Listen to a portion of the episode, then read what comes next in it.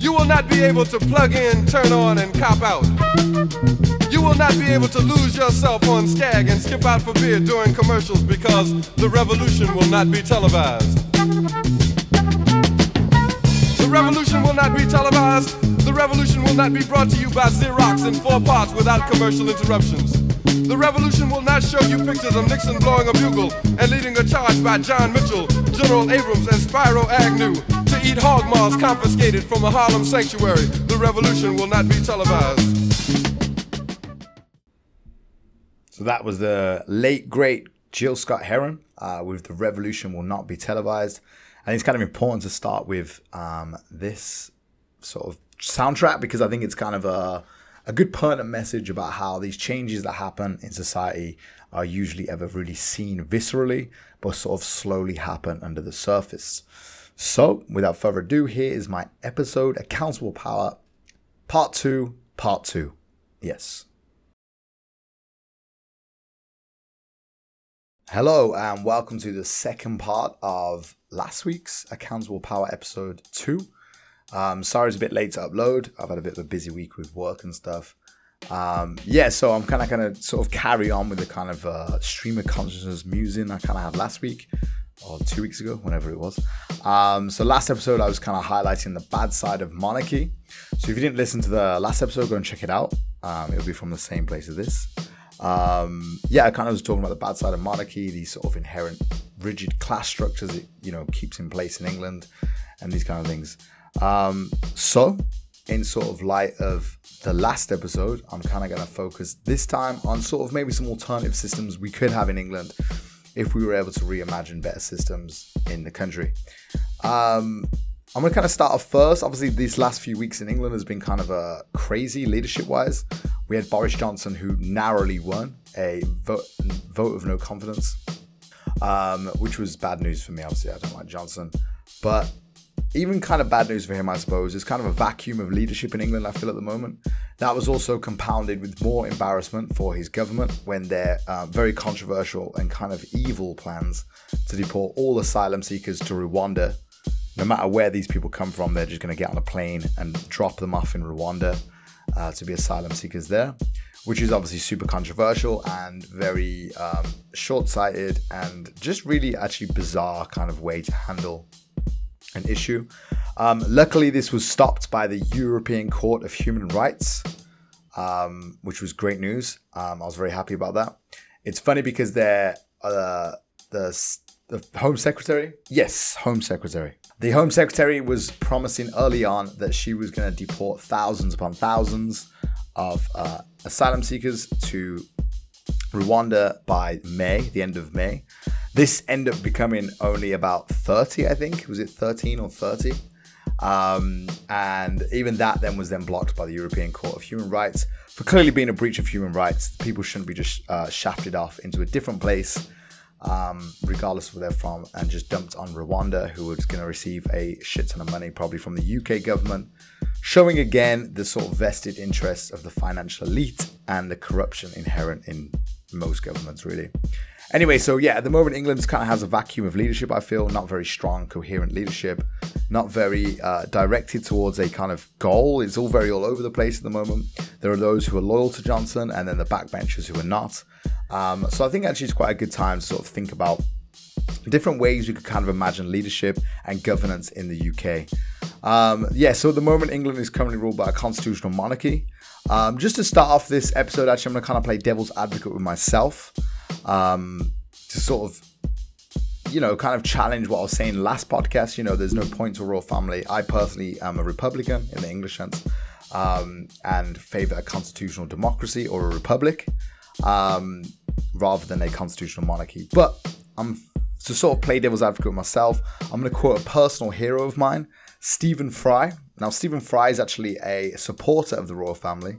He's a royalist, which is quite surprising. He's very progressive and very intelligent, um, a very sort of fascinating man, and I'm a huge fan of his work, both his comedies. Uh, he was a panel show on Q I, which was a great, um, you know, kind of daytime T V kind of show in England. Um, I think he's been in some great comedies as well. Um, I think he's a brilliant mind, actually. I think he's a very good, good guy. Uh, but surprisingly, he supports Uh, he supports having a constitutional monarchy, um, which I suppose, you know, everyone has different political beliefs and stuff. You can kind of like people more well-rounded, well-roundedly. So uh, I'm sort of going to be quoting from the express dot co dot U K here. The Express is a trash paper from England, but they kind of had the more the quote in full. I'll link these in my uh, show notes on my website.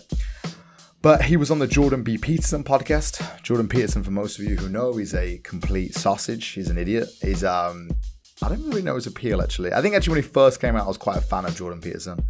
Uh, when I saw him on the Joe Rogan podcast, uh, I was probably an impressionable twenty-three-year-old and thought, oh, he sounds intelligent.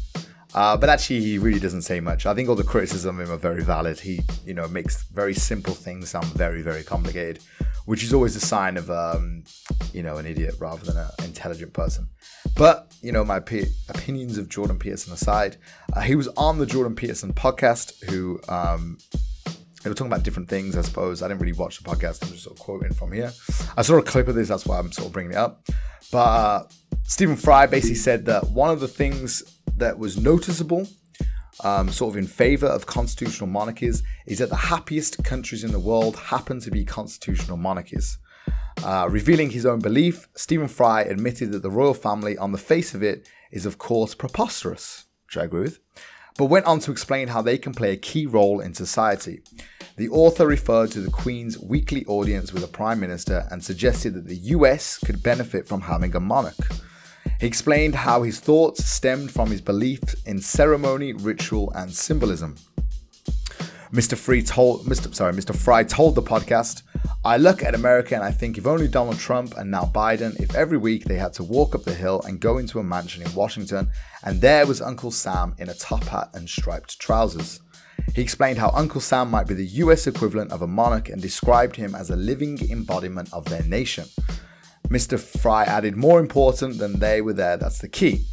He, Uncle Sam, is America. The president is a fly-by-night politician voted for by less than half the population, and he has to bow in front of this personification of his country every week.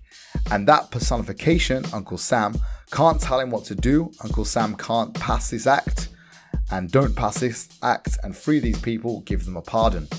All he can do is say, "Tell me, young fella, what have you done this week?" And he'll bow and say, "Well, Uncle Sam." He added how Uncle Sam might reply, "Oh, you think that's the right thing for my country?" And then Mister Fry concluded, "Well, that's what a constitutional monarchy is. And of course, it's absurd. But the fact that Churchill and Thatcher and everyone had to bow every week in front of this something." Um, the author went on to claim that empirically, look at the happiest countries in the world. That's all you need to do, and ha- they happen to be constitutional monarchies. He listed Norway, Sweden, Belgium, the Netherlands, Luxembourg, and Japan as some of those happiest places who have monarchies. Right, yep, so his point basically is that, um, empirically speaking, the happiest countries in the world also tend to have constitutional monarchies, which... Um, I suppose he's, he's selected a very select few countries there, I think. And we're going to kind of break them down why. I'm a huge fan of Stephen Fry, um, but I do disagree with him on this notion completely. Um, notably, I think first off, he didn't mention England in the list of happiest countries in the world, even though his main point was, oh, look at the happiest countries in the world, empirically speaking, they tend to have constitutional monarchies. He didn't mention England in that list that he was also talking about. England is not ranked one of the happiest countries in the world, um, probably because we're a miserable lot. And also because we have a very dated infrastructure, there's kind of a more prevalence of corruption in parliament now and politics as a whole.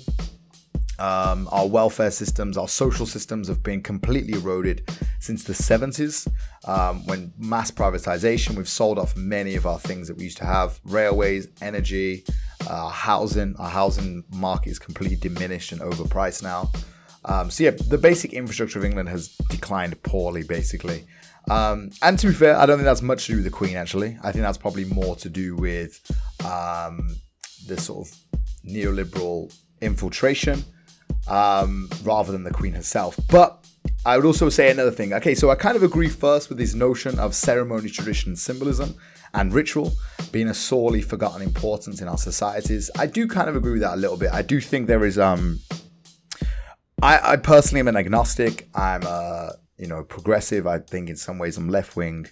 Um, I definitely believe in I'm probably more sliding wall with anarchist and, you know, decentralized governments and stuff more than anything. But I do think there is um there is a role for tradition in society. This has probably more been shaped by my, I've lived in Asia for the last almost decade actually. Um, and I've kind of come from a very atomized place, England, and I've seen the kind of the power of community collectives and the role that family plays within those community collectives in Asia actually.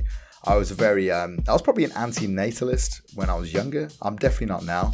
Um, I'm having a family one day, so that's, you know, that's happening. But um, I do definitely think that we've kind of under, in the West especially, we've kind of undervalued the, the fact of tradition and sort of uh, structure a little bit. Um, and yeah, a little bit like this. I think ritual is also kind of important as well, um, to sort of, I can't really explain, yeah, why I think that is actually. It's kind of interesting. Um, but yeah, I think the, the notion of ceremony, tradition, symbolism, and ritual being a sorely forgotten importance of our society, I can agree with a little bit to an extent. I can't really explain why. I definitely think tradition maybe more so than symbolism and ritual. But anyway, I'm digressing. Um, but I don't believe monarchy is the way here. I don't think these really have to do with monarchy. For example, let's take one of the countries you listed there, which is Japan. Now, Japan has a long history of tradition and ritual. Um... well known. I mean, it's very, you know, entrenched into their culture. Um, this probably contributes to happiness in some respect. They have a lot of uh, purpose-driven rituals there. They really honor family. They value hierarchy and stuff. Um, I'm not so much a fan of hierarchy as much as the ritual of kind of, um, yeah, you know, paying your dues to your family, making sure that you're as a support network all the time. Um, and a long history of tradition. Obviously, Japan is a very traditional country. Um, very, uh, you know, very historic, very old thing. And there's a clear lineage from the past to the present and the kind of sacrifices that have been made in the past to get to the present. And people really value these sacrifices. It's very important in Japanese culture. And I think that's probably definitely sort of some part to their global happiness. But not just that. Let's be honest. Japan is also a very filthy rich country. Um, they've, they've, they've manufactured a lot. They had a huge boom in the eighties. They um, are innovative in technology. They're always on the forefront of technology and uh, even creative, like art, design, like the anime, manga world, for example, is a huge multi-billion dollar industry that has influenced all parts of the world. Their video game industry as well, another huge part. FromSoftware, which is my favorite game developer, also from Japan. They've made some incredible games. Elden Ring this year, Bloodborne, Dark Souls, all those kind of great gems. Um, so I think, you know, there's there's probably a multifaceted reason why Japan is one of the happiest countries in the world. Tradition and ritual, sure, I can agree with that. I think there's definitely a, a historic precedent they've had um, where they've paid their dues. They believe in the value of sacrifice and they believe in the, the, the value of honor and integrity. And they have a strong familial value. one hundred percent, I definitely think that um, Japan's sort of conservative conservatism works to their advantage for sure. And but I don't think it's just that. I also think they're very innovative. They're very creative. They put a huge emphasis on sort of uh, honor and discipline and hard work, which is always good, I think. Not too bad. I mean, they also have a very high suicide rate. So I think Japan is, um, you know, happiest to some extent, not completely. Um, but yeah, anyway, I think all these things uh, you always got to take with a pinch of salt. Anyway, his other countries he mentioned, such as Norway, Sweden, um, Netherlands, et cetera. These countries have a ro- very robust socialization and, um, you know, socialize, sorry, socialize of their national services. They have a very strong welfare system. Even Norway, for example, a Norwegian prison is arguably better than just a standard apartment in um, the Central African Republic, for example. Um, they very, they take very good care of their citizens. They've got a strong welfare system and there's a huge net so that you rarely ever fall through. I think that's more to do with their happiness than I would say the, the Queen.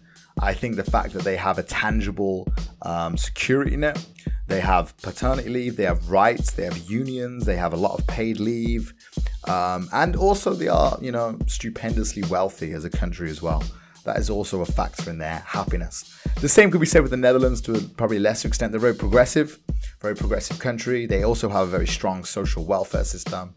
They also have... Um, you know, a very strong lineage of democracy and liberty and freedom of speech, et cetera, which also contributes to happiness as well, I think. The fact that someone can be freely expressive, and if anyone's been to the Netherlands, you'd know that it's a very expressive place creatively, and sort of people there seem a lot happier. But I, again, I doubt that's really much to do with the Queen. I think it's more to do with the fact that, you know, their their social norms are very progressive and forward thinking, which I think enables the individual to feel a lot more li- liberated and free. Um, yeah, one thing he didn't notice was some other countries who have uh, constitutional monarchies, notably Thailand, I would say. Now, in Thailand, for most of you probably know, the king there and the royal family as a whole is very revered. Um, but I wouldn't say Thailand. I mean, the Thai people are very happy themselves, but their country is facing many social ills and it's rife with corruption. There is no social welfare net there. If you don't have family or a network and you don't have a job or money, you are homeless and you have to beg on the street for money. For anyone that's been to Thailand as well, you'd know that Bangkok has a lot of beggars and homeless people, for people who have just slipped through the cracks and there really is no way out. Um, Thailand also has a very high wealth inequality, a high index of wealth inequality. So for some Thais, life is very easy and very happy, but for some Thais, life is very hard and very stressful. Now, I would say with Thailand, I do think their monarchy is a lot more wrapped up in religion. Um, they're kind of um, inseparable, a lot more entangled than I would say the Western countries. And Thailand is a very Buddhist country, very devoutly Buddhist country. You'd be very hard-pressed to meet a Thai person who isn't Buddhist. Um, they are very... And I think actually Buddhism as a whole definitely impacts someone's views on the world. They definitely believe in reincarnation, for example. They believe in karma. So generally, people there act good to one another. Not so much because of the uh, all-loving, omnipresent, omnipotent king of Thailand, but probably more so because of their beliefs in Buddhism, which again are kind of linked to the, the monarch there. But as the time's going on, Thailand is very... very, very overwhelmingly starting to speak out against their monarch. Their latest king now, who I can't pronounce his name, so I'm not going to make a tit of myself, but him there now isn't very popular and he's faced widespread widespread protest and dissent from across the, the board from Thai people. Um, yeah, so I think, you know, it's interesting he didn't mention Thailand. I would say Thailand's actually quite a happy country, but I wouldn't say their happiness is at all linked with the royal family monarchy, probably more to do with Buddhism and their belief in karma, reincarnation, and those kind of factors as well, more religious. But I suppose, you know, royal families are kind of, they are endowed with us from God. They are the voice of God. So maybe it's kind of hard to sort of separate the two. But anyway, I digress. I disagree with Stephen Fry mostly because of this notion that the royal family, he's empirically linking, oh, okay, these countries are happy. Um, he doesn't actually list all the countries with monarchies. He just lists the the the actual few that are happy countries. But I doubt that happiness is really from having a constitutional monarchy as much as it is to do with having progressive social uh, politics, social welfare systems, and really sort of like freedom of speech and encourages expression and these kind of things, which actually all the countries do, do, do have. Um, I doubt it's to do with the monarchy very much.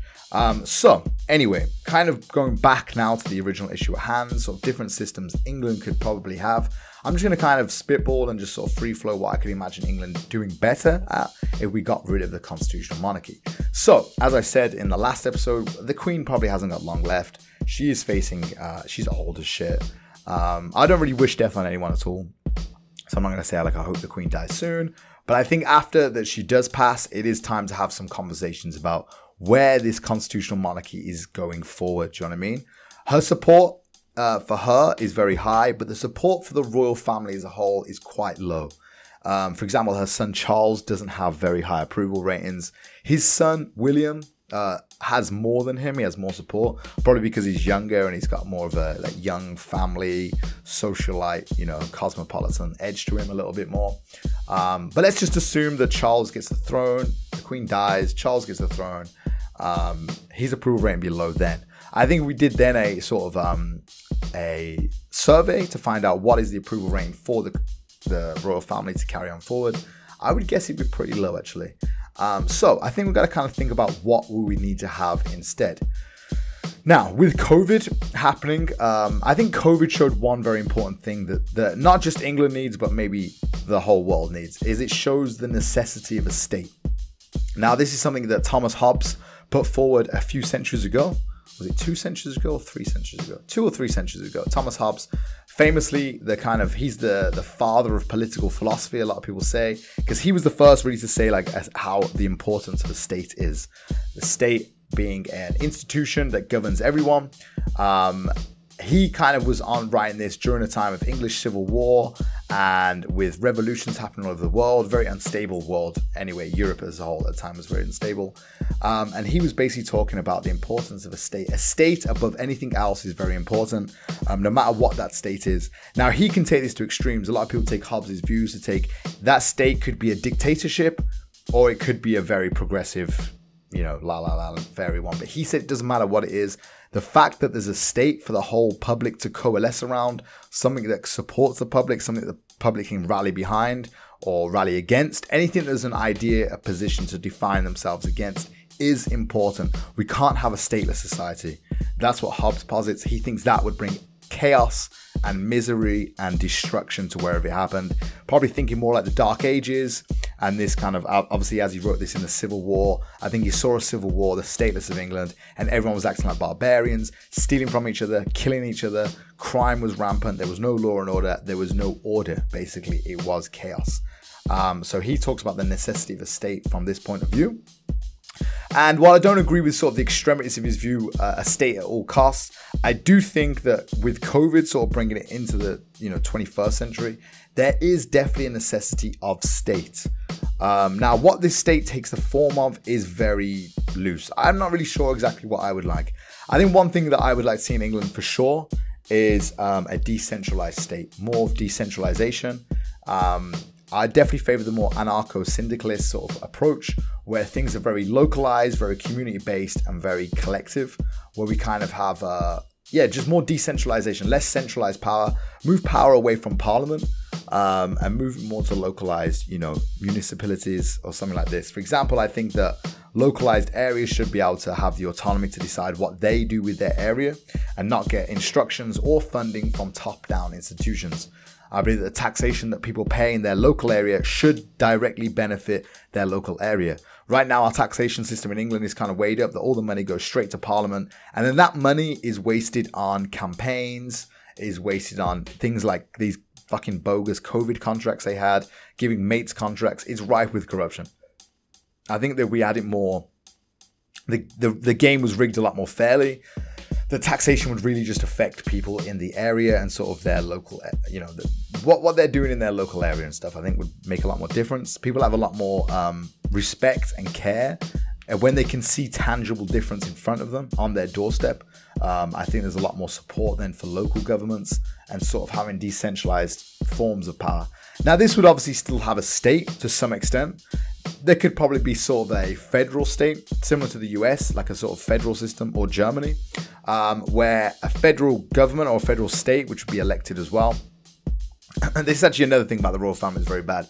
So, sorry, dancing around points a little bit here. Um, this is the problem with the uh, unscripted podcast, I think. My brain always holds different thoughts in, sorry.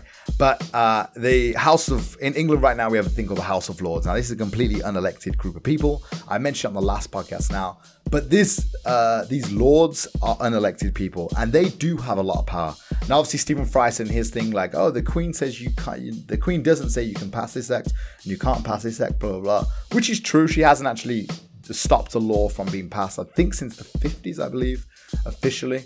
But that's not the point. That's not how it exactly works. There is the House of Lords, which operate under an apparatus of, they're unelected people, um, which straight up, and they have the last say in in in Parliament. Now, sometimes this can be good, and sometimes this can be bad. There is times where, for example, they will, um, the House of Lords will really pass very cruel bills and ensure that, or or or stop very good bills from happening, basically. Um, which is complete bullshit. There shouldn't be anyone unelected in Parliament, especially House of Lords, which has always been a point of controversy in England.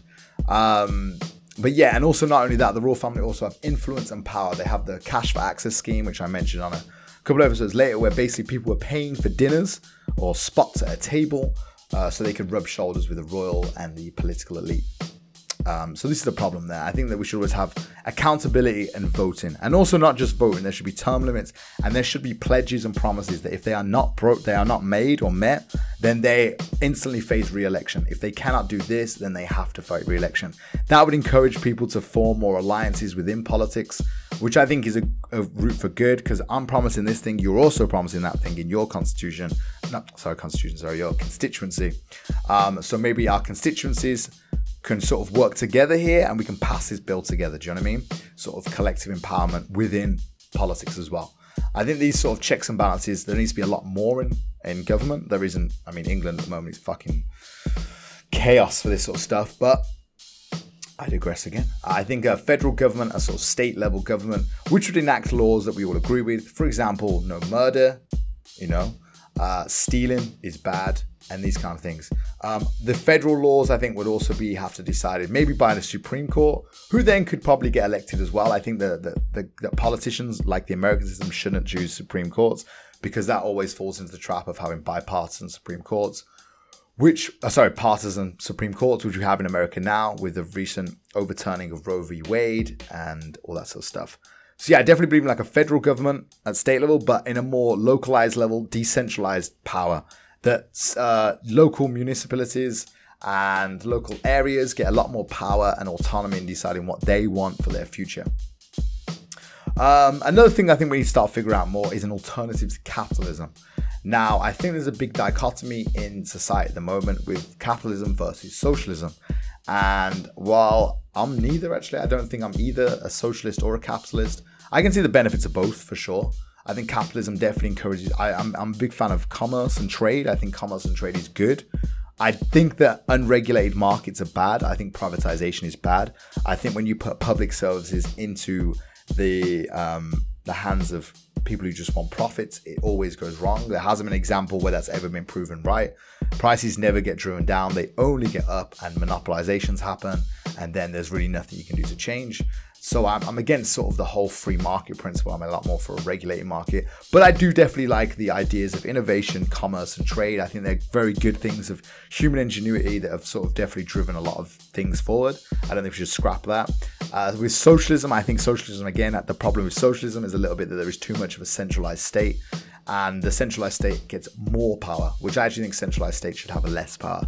But I do believe in the socialization of uh, healthcare, of education, of public services, of transport, of energy, of these kind of things as well. I think they should be owned by the public. I don't think they should be in the hands of um, anyone, any company or any political entity. I think they own, they are the public's service. So therefore, they are owned by the public, funded by the public through tax and stuff. I think always for that, one hundred percent. Now, if there's a way that we could kind of fuse these together in a perfect setting, I think that'd be good. Like I said, with the happiest countries Stephen Fry met, um, these countries that he mentioned have a very high um, sort of like socialization of their healthcare, of their education, of their basic infrastructure, transport, et cetera. And I think that's not a bad thing. I think we should have more public ownership of our services. Um, but sort of just talking about more alternatives to capitalism, the sort of thing I would probably... Again, I forgot to mention, I'm kind of leaning more to anarcho-syndicalism, which would basically give unions more rights and representation in government, which would basically give more um, government, uh, sorry, communities uh, more elective control and more control over their own area. I'm more in favor of this. I don't think we necessarily have to get rid of everything else. Um, there's obviously big things to sort of thing, like how would global trade work in this thing? How would war work, for example? With war, I'm kind of a... I don't know, I think we should, I think England, England has a very strategic advancement with war, and that is that we're an island. I think that we should build up our defense so that we really can't be fucked over, and that we really should just build it up more so for, um, yeah, defensive purposes. We have an island that shouldn't, you know, we can stop invasions, we can put ships around it, we can build up our air force, all these kind of things that could help. And then we should really pivot ourselves towards more pacifist, less interventionism, like we've been doing in the Middle East after the disastrous Tony Blair-led fucking invasion of Iraq, which was probably the stupidest thing that I've ever seen in my lifetime. Um, we should avoid these kind of things at all costs, for sure. We should definitely sort of back people in fights. For example, the Ukrainian versus Russian thing now. We should definitely offer aid and guidance and intel to Ukraine. I'm all for that. But probably less so arms and, um, you know, sort of risking a proxy war with a nuclear power, I think is not a good way to go. Um, Ukraine are obviously fighting for their autonomy and, uh, you know, democracy, which I'm fully for and support against the Russian invaders, who are being imperialist. Russia are the imperialists here. Although tankies online tend to disagree that Russia isn't imperialist. It's only America and England that can be imperialist. They're very naive. China is also undergoing a lot of sort of economic imperialism, I would say, at the moment, um, which actually I'm kind of doing a video series on at the moment as well.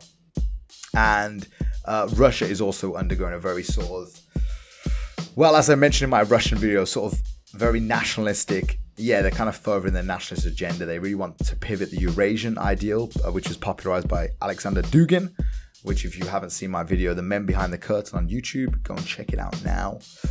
Um, yeah, so I think they're kind of, they're doing this, they're sort of advancing their own sort of weird ideology at the cost of thousands of innocent lives in Ukraine, which I'm completely against. So I definitely support Ukraine. But I would say that I think England needs to take a lot more less of an interventionism, sort of just roll back our power. I think England's very scared of letting go of its power in the world. We went from an empire to really not owning many countries, and now we kind of have a financial uh, seedy empire, which is often used through um, places like the Virgin Islands or these tax havens that a lot of rich corporations use and oligarchs from corrupt countries. They use these and they use them for nefarious reasons. I think we should get rid of that. And I think we should uh, really just sort of roll back all our powers, actually, and just sort of really just concentrate on home a lot more. England has always had this problem. They've always looked to expand and grow outwards without leaving anything really of depth in England. For example, at the peak of the empire, like say the early twentieth century, England was full of slums and crime and disease and filth everywhere.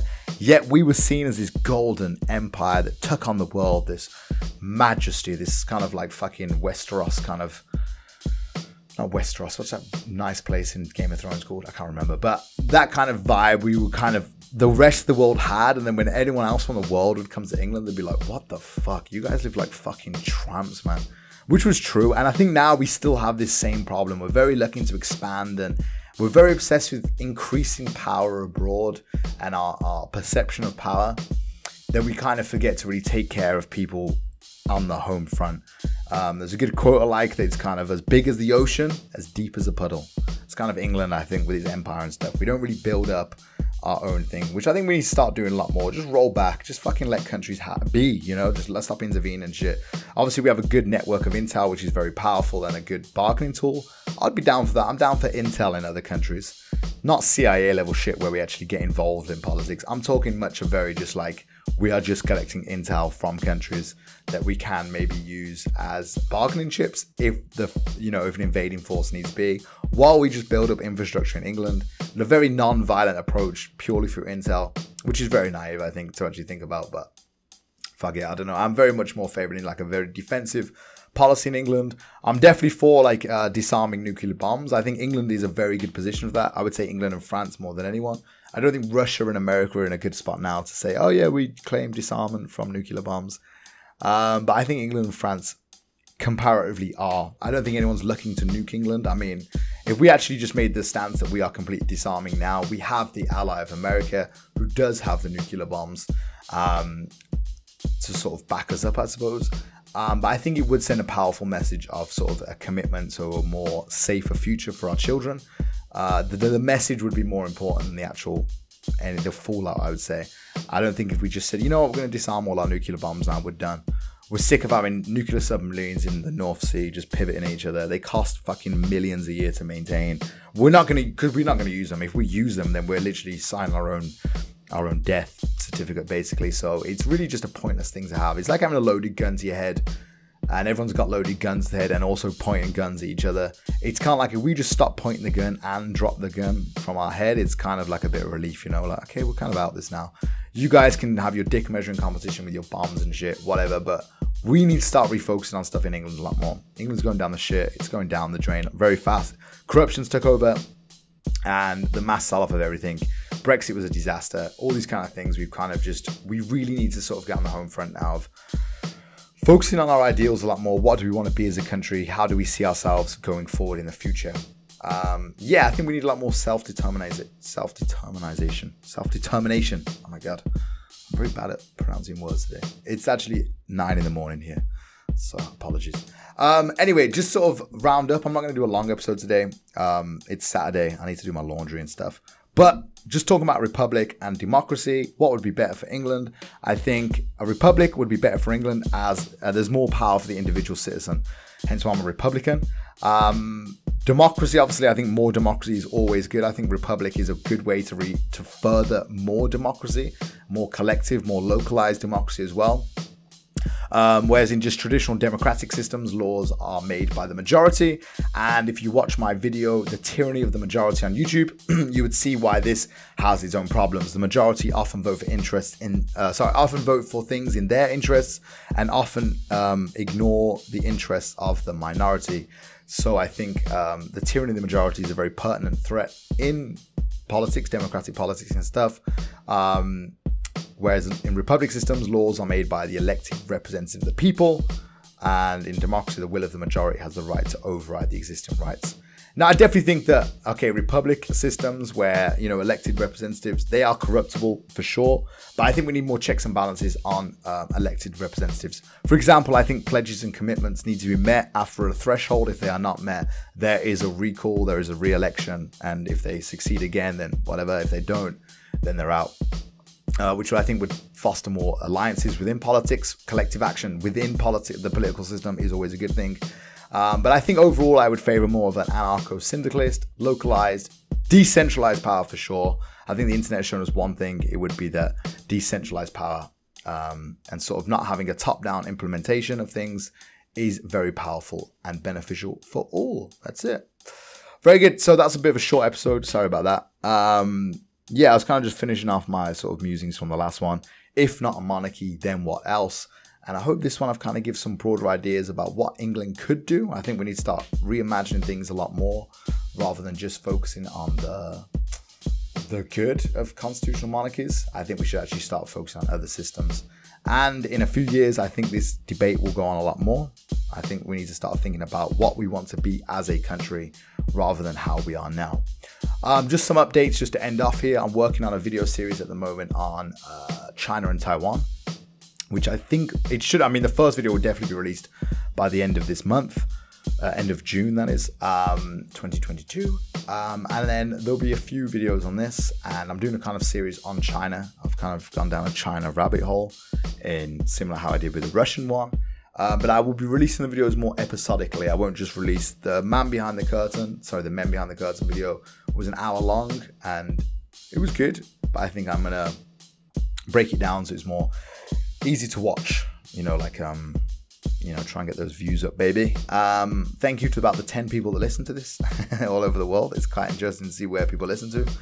I've got listeners in Colombia and Germany and America and Sweden, uh, which is cool. That's kind of interesting.